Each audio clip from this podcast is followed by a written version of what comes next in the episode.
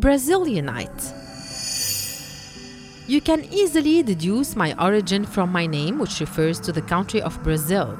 I usually have a beautiful yellow color with a vitreous luster, which can turn dark green or olive green. But if I am exposed to high temperatures exceeding 200 degrees, my color becomes pale.